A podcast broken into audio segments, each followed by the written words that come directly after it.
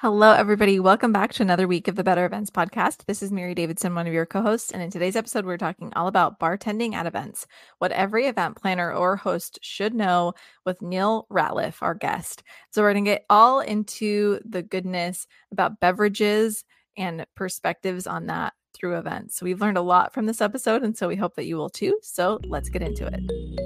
Welcome to the Better Events Podcast. Join two event strategists, Logan Clements and Mary Davidson, who believe we can all create, host, and attend better events. In this podcast, you will learn about event strategy and actions that you can use today as an event host, planner, or manager. Hear directly from the people who are creating innovative and inspiring events today and tomorrow and grow your business along the way. Now, let's get started and thanks for listening to the Better Events Podcast. Before we get into this week's episode, we do want to remind you that we're hosting the first ever Better Events Conference this December on Wednesday, December 20th. We're going to hold it virtually so you can join us from anywhere in the world. And we want to see you. We want to meet you. We're going to share knowledge. It's going to be a facilitated conversation and time for you to make for yourself as an event professional. So if you're interested in learning more when tickets go on sale, you want to partner with us or speak, please go to our website at bettereventspod.com slash conference. And we are so excited to bring you the first ever conference, folks. But without further ado, let's get back into the episode. Welcome back to another episode of the Better Events Podcast. I'm your co host, Logan Clements, and I'm joined by fellow co host, Mary Davidson. And this week, we are talking all about bartending at events with our guest, Neil Ratliff. And we want to save as much possible, as much time as possible for this interview. So we're just going to jump right in, and I'm going to introduce Neil to all of you listeners. Neil Ratliff started City Cocktails in his one bedroom apartment in Seattle, Washington in 2016. They have since expanded to Oregon, California, and Idaho, where they execute 400 events a year. Neil, is there anything you want to add to your lovely intro? No, that was enough. I think you can uh, tell by my face we're at about 400 events a year right now. So that was perfect. Thank you. Well, we really appreciate you taking the time. And we like to start off with this little like why we asked our guests. And so Logan and I were at a conference, I believe it was last year, and we saw Neil speak. Uh, it was an event for event professionals here in Seattle. And we loved his insights on events and the energy around events from um, the cocktail perspective at that time. And so we wanted to bring him on t- this podcast today to share some tips um, about a great beverage experience for your guests and just making the whole planning process easier for event planners when working with vendors like you. And so we're excited for our conversation. And with that, we kind of like to start basic um, with our questions for our guests. So we'd love to just learn more about you and your event experience. So, how did you get started in events? Yeah, that's actually a, a, fantastic question. Uh, it comes from disappointment. Um, so I moved out to Seattle in 2012 uh, to do my master's at UW uh, go dogs. And um, of course, after I graduated and spent all that money, I sent out probably 500 resumes. I don't think I got a single email back. Um, and while I was doing that, uh, I was working full time as the lead bartender uh, at a place called Blue Acre Seafood downtown, which is uh, unfortunately post pandemic no longer with us. Um, that sounded like they died. They're fine. They're just close. Um, and uh, I was the uh, lead bartender there, and a lot of my clients and regulars were, you know, executives at uh, I don't know if we should say the company names, but large companies that are based in Seattle, Washington. And uh, I got asked all the time to come bartend like their private parties in their downtown condos and stuff like that and I would always have to decline because I was going to graduate school and then working full time, like during the weekends. Um, so rejection, rejection, rejection, realizing that I just had a piece of paper that really didn't mean anything. And um, I kind of, it kind of, I don't know that there was a single moment, but there was, there was just kind of this overarching feeling where, you know, I've been working for someone else since I was 15 years old. Uh, um, and I, I, just couldn't do it anymore. I couldn't, I couldn't work for somebody else. Um, so I, I, I looked at the market and I realized that with event bartenders around Washington, it was either you could pay $15,000 and get like a bus to come and bartend your wedding, or it was like a dude on Craigslist that wore jeans and brought solo cups, and there was nothing in the middle. Um, and that's where I decided our lane would be. Um, and and it's worked out. I'm no longer in the one bedroom apartment. We love to hear that. That's such a good origin story. It sounds like you already had a business before you knew you needed a business. Oh. Yeah, it just kind of, I just kind of, the first year was a blur, and I just kind of woke up and and realized how much work I had put in and that it was paying off. So I'm I'm very I'm very happy about it. I'm also very tired, but I'm very happy about it. we'll go with the happy over tired, but I feel like you can't have one really without the other. But uh, we like to also help with our listeners just defining terms. So um, we're talking about event bartending, but can you explain what is event bartending and like what kind of events do you work? Yeah, that's a great question. So we do specifically bartending. Um, there are there's a lot of overlap in the uh, event industry. A lot of caterers are starting to offer their own bar services. Some bar services offer things like event staffing or equipment rental. We don't do any of that. Um, and I was actually inspired um, by I forget his first name. It was definitely a dude. Uh, whoever started Heinz Ketchup the his entire business model and his entire ideology for business was just do one thing really well. They just freaking made ketchup. That's all they did. And it's like the best ketchup. So um, that was my lane. I didn't want to do anything else. So we provide bar services for um, the majority of our business is weddings, but we do a lot of corporate events. Um, Pre pandemic, we had a very large contract for uh, experiential marketing, uh, pop up bars, and things of that nature. Um, we've done it all. I've worked parties. Um, I worked a baby shower a couple years ago where it was eight people and only one of them drank.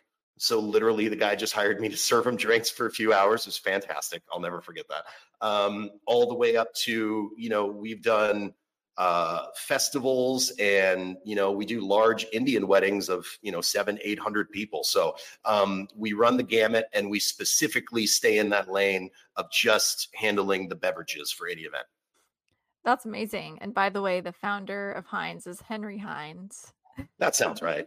Sounds, sounds like a henry. Right right? Yeah. sounded very reasonable. Henrys are usually very reasonable. Yeah absolutely um, well, that's great to hear. And then also, when you're working with event planners and hosts, what's something mm. that you wish that they knew about bringing on bartending a bartending company? Boy, oh boy, how much here time we, we, got? Oh, we got time. Okay, here we go. Um, let me first off, I didn't get. A, we launched right into questions. Congratulations on season three. Just so you guys, yeah, I wanted to say that. Thank you. Good for you guys. Anything that lasts after starting a business myself, anything that lasts for three years, three seasons, three anything, you're doing something right. So, um, congratulations, by the way. Thank you. Now let's go into it.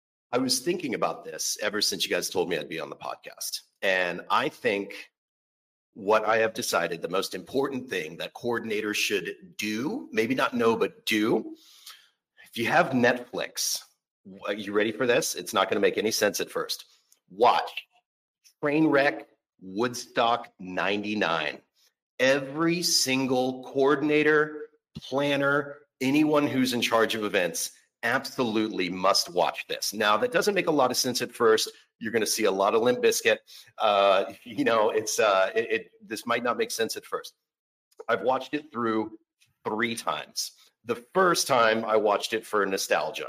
It, it happened when I was 15 years old. It was the biggest story of that year, everybody remembers Woodstock 99 and the calamity that it was. And then I went back and watched it a second time. And I realized that as soon as I was watching it a second time, I was watching it from the perspective of an event planner and an event vendor. And it is so, it's such a perfect case study in absolute idiocy of planning any kind of event. And if you start watching this, if you guys go into this from the view of an event planner, you will just cringe from start to finish. And I think the first time you'll cringe is when they're scoping out, you know, as the guy from the original Woodstock 69, and they were scoping out a place to throw their festival, and they chose a military base that was all tarmac So when you're looking at it from an event planner, you're going, where is the shade? And then it goes into it in the absolute chaos. They had no water, they had no shade, they had no trash vendors, they didn't have a, a clear kind of ideology for their food vendors, all of this stuff. And I promise you, uh, if you watch it from the perspective of an event, and from uh, the perspective of an event planner, Woodstock Trainwreck 99 is the absolute best thing that every coordinator should watch. And you will see what not to do. And you'll also get some Limp Bizkit in the background. I I'm I'm sweating just hearing you say that because I did watch it and I think I was just stressed. Like it was a horror movie if you're an event person. It's just watching horror unfold after unfold, and then it's even like how they dealt with the chaos. And like if you work in PR, you should watch this. like it. Well, Mary, if you haven't watched it yet, I highly recommend. I'll put it on the list for sure. Absolutely. You will cringe immediately. They literally show like the shot from the helicopter as they're checking out this place. And you're looking at it going, that is just pitch black tarmac everywhere. What in the world? And they threw it in July, of course, in New York, upstate New York and it's just an absolute catastrophe. And it's a perfect case study. If I was a professor or taught some sort of uh, uh, professional class on event planning, uh, I would make everybody watch that before they showed up for the first day. It would be on the syllabus. So good. What else do you have from like your perspective for event bartending? Do you think folks need to know? I feel like we've defined what it is. Are there some best practices for working with you? Yeah, absolutely. So, one of the first things you want to do now, I have a monthly, what I call a monthly venting session with uh, one of my favorite coordinators. Uh, shout out to Shiloh from the Bubbly Soiree. Uh, we have like a monthly venting session where we call each other up. She tells me everything that went wrong uh, during that month. I tell her everything that went wrong during my month, and we just get it out of our systems. Uh, we just had that this week. It was wonderful. I highly recommend doing that. Uh, everyone do that. Just have a have a venting buddy um, and have like a monthly check in and get it off your chest. Cheaper than therapy, and they'll understand it more. Um, one of the things you have to know. Especially, so I'm coming to you from Seattle, and I realize that people are listening all over the country, all over the world. And I'm originally from Orlando, Florida. So, what you have to know, the first thing you have to know, I think, after watching Trainwreck uh, is the laws. We, Washington and Oregon, are two of the most heavily regulated states. Um, some would call them a nanny state uh, when it comes to alcohol service. You need state permits. There are insurance regulations. Um, we are uh, in uh, Washington and Oregon. The bartender uh, is culpable for things like over service, serving minors, uh, things like that. Uh, like here's a here's an example in the state of Washington. If someone comes up to you and asks for a drink and they are intoxicated, uh, clearly showing the signs of intoxication, not only uh, do you have to deny them, which you can obviously do uh, discreetly, uh, you are also obligated to remove their drink, uh, which as just thinking about trying to take the drink out of a grown man's hands in Florida uh, is about as scary as it gets. Alligators are nothing. Try to take a beer out of a grown man's hands in uh, Florida. So uh, the the first thing that coordinators really need to know is that. Uh, the, the state laws um, that apply to alcohol service. Like I tell all of my employees, alcohol is the most powerful drug. Will you overdose more quickly from fentanyl? Probably. Um, but you can't get fentanyl at grocery stores and uh, corner markets and at every single American event that happens. So um, I always remind my employees that we are working with a very, very, very powerful drug, causes people to lose inhibitions, causes people to uh, act recklessly, say things they wouldn't normally say, do things they wouldn't normally do, act how they wouldn't normally act. Um, so that's another thing to keep in mind. And uh, another thing I would ask of coordinators is um, ask the client before you reach out to us, ask the client what we've already talked through with them, what we've already provided to them. Uh, I call it the Tuesday freakout. Uh, we so often have done hours of consultation with a client, um, given them a very detailed checklist, answered all of their questions, gone through A to Z, all of the regulations, what to expect, all of these things. Uh, and then we hear from a coordinator the Tuesday before their Saturday wedding. And I call it the Tuesday freakout. I realize that's a, a slight, so I'm sorry uh, if anybody finds that offensive. But uh, we so often get these emails um, from uh, coordinators that are asking us to go over everything from start to finish. Uh, just a few days before the event, before the wedding, before the corporate event, before the festival. Um, and I, I have to tell them, you know, one of the first things I say is, what has the client provided to you already and gone over? And they go, oh, I don't have any of that information.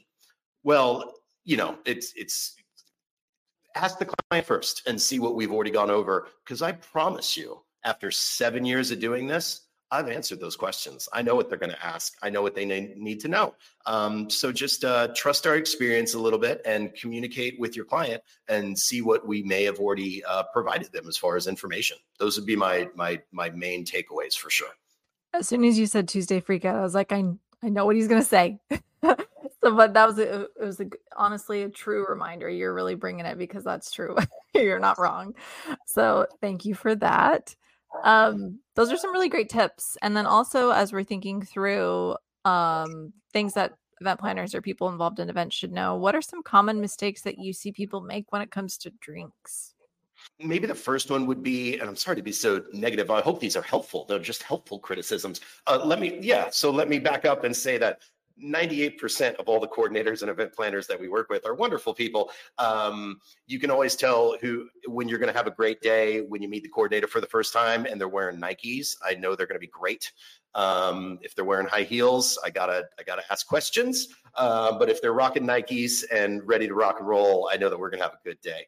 Um, first off, uh, communicate trust us. I'll give you that when when we get on site uh, myself or my employees uh, we give ourselves lots of time far more than the industry standard. Um, you know for example for weddings we show up two hours before the ceremony which gives us about two and a half hours of setup. Um, i will give you that five or ten minutes when i arrive. I'm going to introduce you to myself first uh, I'll give you that five minutes. Tell me what's up. Like you, you want to chat a little bit? Do you want to talk through anything? Let's do it. Let's let's start off on the right foot. So um, first off, just you know, let's meet uh, as soon as I get there, and let's just go over it, and you know, get a get a good vibe going. Uh, that's always good. Um, again, to to throw it back, you know, know that we are obligated by very, very, very strict. Uh, uh, state regulations as far as alcohol service also know that um, you know we do this delicate dance in what we do whereas you know we work for the client we're contracted by the client but it that's just one part of a matrix. Uh, we are working with venue owners we are working with your coordinator we're working with djs we're working with the caterers we're working with the florist we're working with uh, you know your friends and family who are asking us questions. So uh, I guess what I'm saying there is just also know that there is other relationships that we have to worry about. You know, so um, you know, especially if you're asking us to do something that's not normal or not in our contract or something like that. Just know that you know we are the the relationship that we have with venue owners is probably the most important uh, for business and just for uh, go along, get along uh, kind of uh, relationship. So just know that um, that we are under um, a strict set of rules, not just from from laws, but also perhaps venue owners and other things. Uh, so just, um, I guess my my main point would be ask questions. If you're unsure, ask me questions. Hey, can we can we do this? Can we do that? Please don't start ordering. Um, hey, we're going to do this. We're going to do that. Please don't start changing the timeline. Please don't um, you know, kind of tell us that we're going to be set up in a different area than we described, or that we're going to use different equipment than we described, or something like that. Come at me with questions, and I promise you, I promise you, we'll answer them and we'll and we'll get it done. So ask questions. I think is a is a great takeaway from that question. Yeah, we love. We're a big fan of questions here on the podcast, and I feel like both of us as planners do do be love being the queen of questions at times. But I feel like one question for you, Neil. I was like, can you ever have too much ice? Oh my lord, what a fantastic question. So we do, um, uh, especially with wedding clients, but with every client, we do uh, detailed uh, menu consultation. That is always done with me personally. I do not farm that out to any employees um, because I know that I'm capable of uh, answering any questions. I've been doing this for seven years. I know what you're going to ask. I know what I need to go over. Um, no, there's no such thing as two things: water and ice um, especially you know so like i said we do a delicate dance. We don't provide um, when you book with us we provide the expertise consultation uh, customer service uh, equipment and materials and every and insurance and things like that. We do not provide the consumables in our booking price and that's because when you book us i have no idea what we're serving so i can't give you a price on it. Um, we do that after the consultation um, so we do this delicate dance where we create uh, a very detailed checklist for the client with recommended quantities on everything, very itemized, very thorough. It's three pages at least. Um, and it's got all of our recommendations for everything on there. Now, I'd say about 90% of clients have us provide the ice. Uh, we buy it wholesale. It's just, it's not something you want to mess with. Then you got to bring coolers at 9 a.m. when you're showing up to the site. Corporate clients are usually really good about getting stuff like Instacarted. Um, but with uh, wedding venues, especially in Washington and Oregon, where so many of these wedding venues are very rural uh, and just far away from any chef store or something like that, uh, most uh, clients will have us provide the ice um, and I can't tell you uh, how nervous I get when the client says that they will provide the ice because what happens is Uncle Jack shows up. We've recommended 400 pounds. He shows up with 70 uh, and he says something like, 400 pounds, that sounds crazy. It's not. It's a six hour wedding. There's no shade. Uh, if you would like cold drinks and want all those cocktails, I would highly recommend not skimping on this part skimp on the cupcakes, don't skimp on the ice or the water. Do you feel do you feel passionately about this? I just I can't tell. I'm not sure. well, the water, I, I, will say. So you know, we we talk through the client and we start with we do cocktail or beer, beer, then wine, then spirits and cocktails, and then I go into non-alcoholic beverages. And the first thing I say, and that's why I love Logan's uh, question. There is there's no such thing as too much water. And please, please, please, it's in the contract. And I'm going to tell you again, please do not rely on us for water. Please, we we have water dispensers and cups. We provide that as a courtesy in our booking price. Um, that's mostly just for you know humanity um, and also you know for insurance purposes that way if something goes wrong we say like hey there was water there the entire time we encourage guests to drink it um, this also applies to venue owners this is good overlap um, so many venue owners uh, especially uh, out here in washington and oregon are it's very often retired couples that have these great acreages, these amazing estates, and they are retired or semi-retired and decide to um, put in some capital and some resources and build a wedding venue and get into that. I think that's fantastic. What a way to stay busy um, and still enjoy these amazing properties that are around here in the Pacific Northwest. Um, however, is there water? Is it from a well that smells like eggs? Is is it known? Can clients access this water? Um, weddings are in the summer, guys. Uh, is there water available there? Uh, so that's a great overlap between the client and the venue owners. Is two things to think about are electricity and water uh, for sure. So yes, very passionate about it, um, and I'll tell you why. A couple years ago, I had this uh, wedding where I'll never forget it. It was 10 p.m. I think the ceremony was at like 3:30. So they've been boozing um, and of course, uh, you know, this was a bridesmaid. And of course, so they had been, you know, drinking champagne in the morning. I don't think that's weird. Uh, go for it. She came up to me at 10 p.m. as we were wrapping up. And this was a summer outdoor wedding and said, Hey, is there water available here? And I said, Excuse me. And she goes, Is there water here at this wedding? And I said, Have you not had any water this entire day? She goes, No, I think I should drink some. I said, I think you should. So that's why it's important. Yeah, I'm I'm glad you delivered exactly how I how I hoped, Neil, because that is something that as a planner that I've I've done some DIY stuff that I'm like they never remember ice and they never remember enough of it. And I I used to work in in China doing events and I joke I had a guy saved in my phone as Iceman and he was my guy that I could call and within 15 minutes he'd ride up on a scooter with as many bags of ice as he could fit on a scooter. And the number of times I called him in a pickle, corporate, private, didn't matter. I was like we always almost always underestimated the amount of ice you needed. So just so that alone, that's a great valuable service to tell someone exactly how many pounds they need to keep things cold. Uh, how I think an interesting part too that we've seen in the industry, and this might have been happening earlier, but I feel like I've just clocked it more in the in the last few years, is about mocktails and having more creative kind of non-alcoholic drinks. Um, how do you see those mocktails and non-alcoholic beverages kind of playing a part in events in the next year or so or in the future?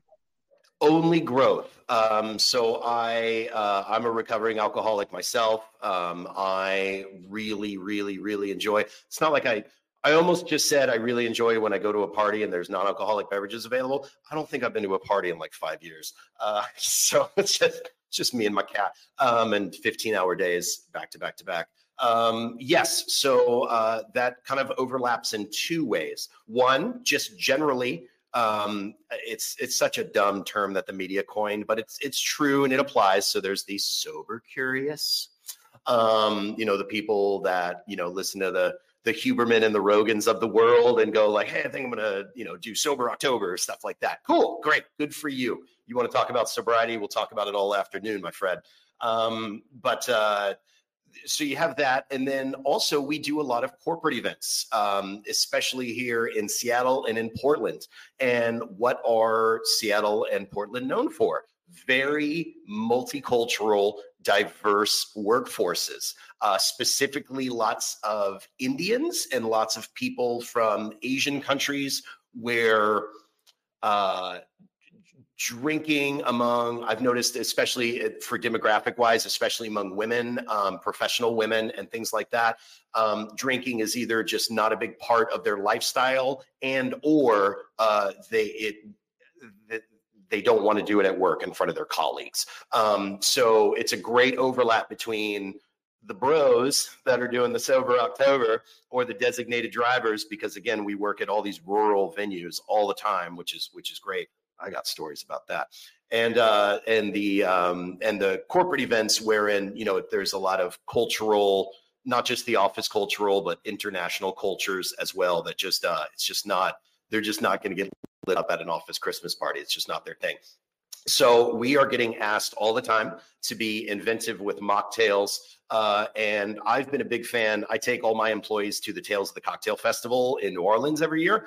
And uh, last year when we went, I was incredibly impressed. I don't know if I can name drop here, uh, but Lyre's, L Y R E Lyre's, Uh, they make they specialize in canned non-alcoholic beverages. So I've really upped my recommendation uh, for those to clients. They're fantastic. You can get a bitters and soda, a non-alcoholic margarita. You got something in your hand. You're not missing out from the socializing. You can be at the bar. You can be where everybody's drinking, not feel weird. Um, you know, five years ago, people would ask us just to put an ice water in a cup with a lime, so people thought that they were drinking a vodka soda, which is weird. Why do we do that as people? Uh, but uh, now there's these great um, pre-canned and pre-bottled options uh, that we're really starting to um, uh, see a, a, big uptick in. So uh, to answer your question, uh, only growth. I, I, I, see no reason why it wouldn't just continue to grow.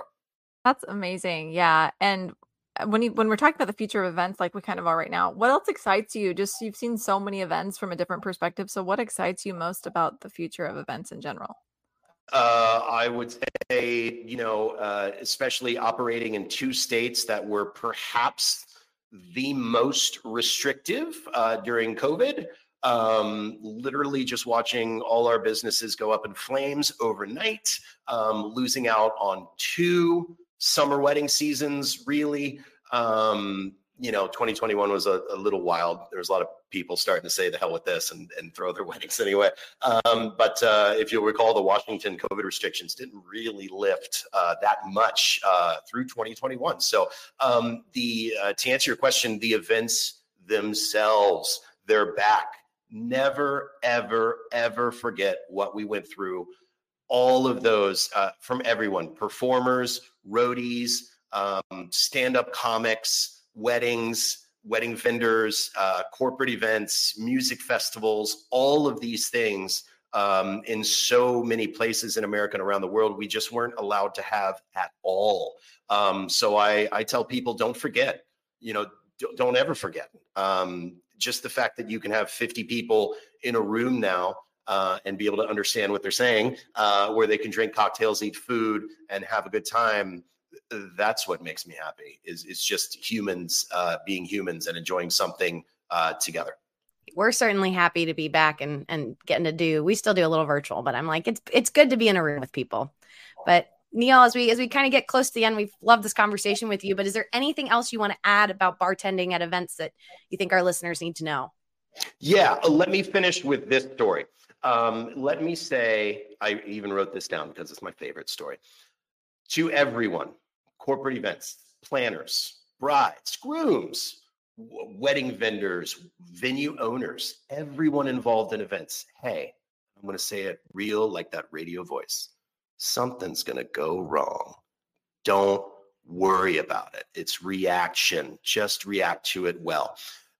The best story to end with on that note is about three years ago. I was at Black Diamond Gardens, one of the best venues in Washington State. I was, the fridge that they have was behind me. I was loading up things into that fridge, got distracted, had to take a phone call real quick, like outside, come back, get in the exact same position. And as I go to load a beer in the fridge, I felt this wetness. And it, it took me about two seconds of standing just like this and realized that I just put my hand through their wedding cake. They had loaded it into the fridge while I was outside. So it's an hour before the ceremony. The only person near me is the grandmother. So I am starting to, everything's going through my mind. I just ruined a wedding. I'm probably out a couple of grand. Uh, everyone's going to hate me. They're going to blanket my company with bad social media reviews. This, this, what uh, the venue owner's never going to allow me back in this place, right? So, welling up with tears, I walk up to the grandma and I say, I'll never forget it. I say, listen, the money, the everything else, we can talk about that afterwards. I'll give you all the time that you need. But I just put my hand through the wedding cake and I want to know how I can help, what you'd like to do with it. And this woman didn't skip a beat. She goes, Oh my God, we're going to cut that thing up and eat it anyway. Who cares? She went and got some baby's breath from the florist stuck it on the back of the cake. She goes, There, who cares?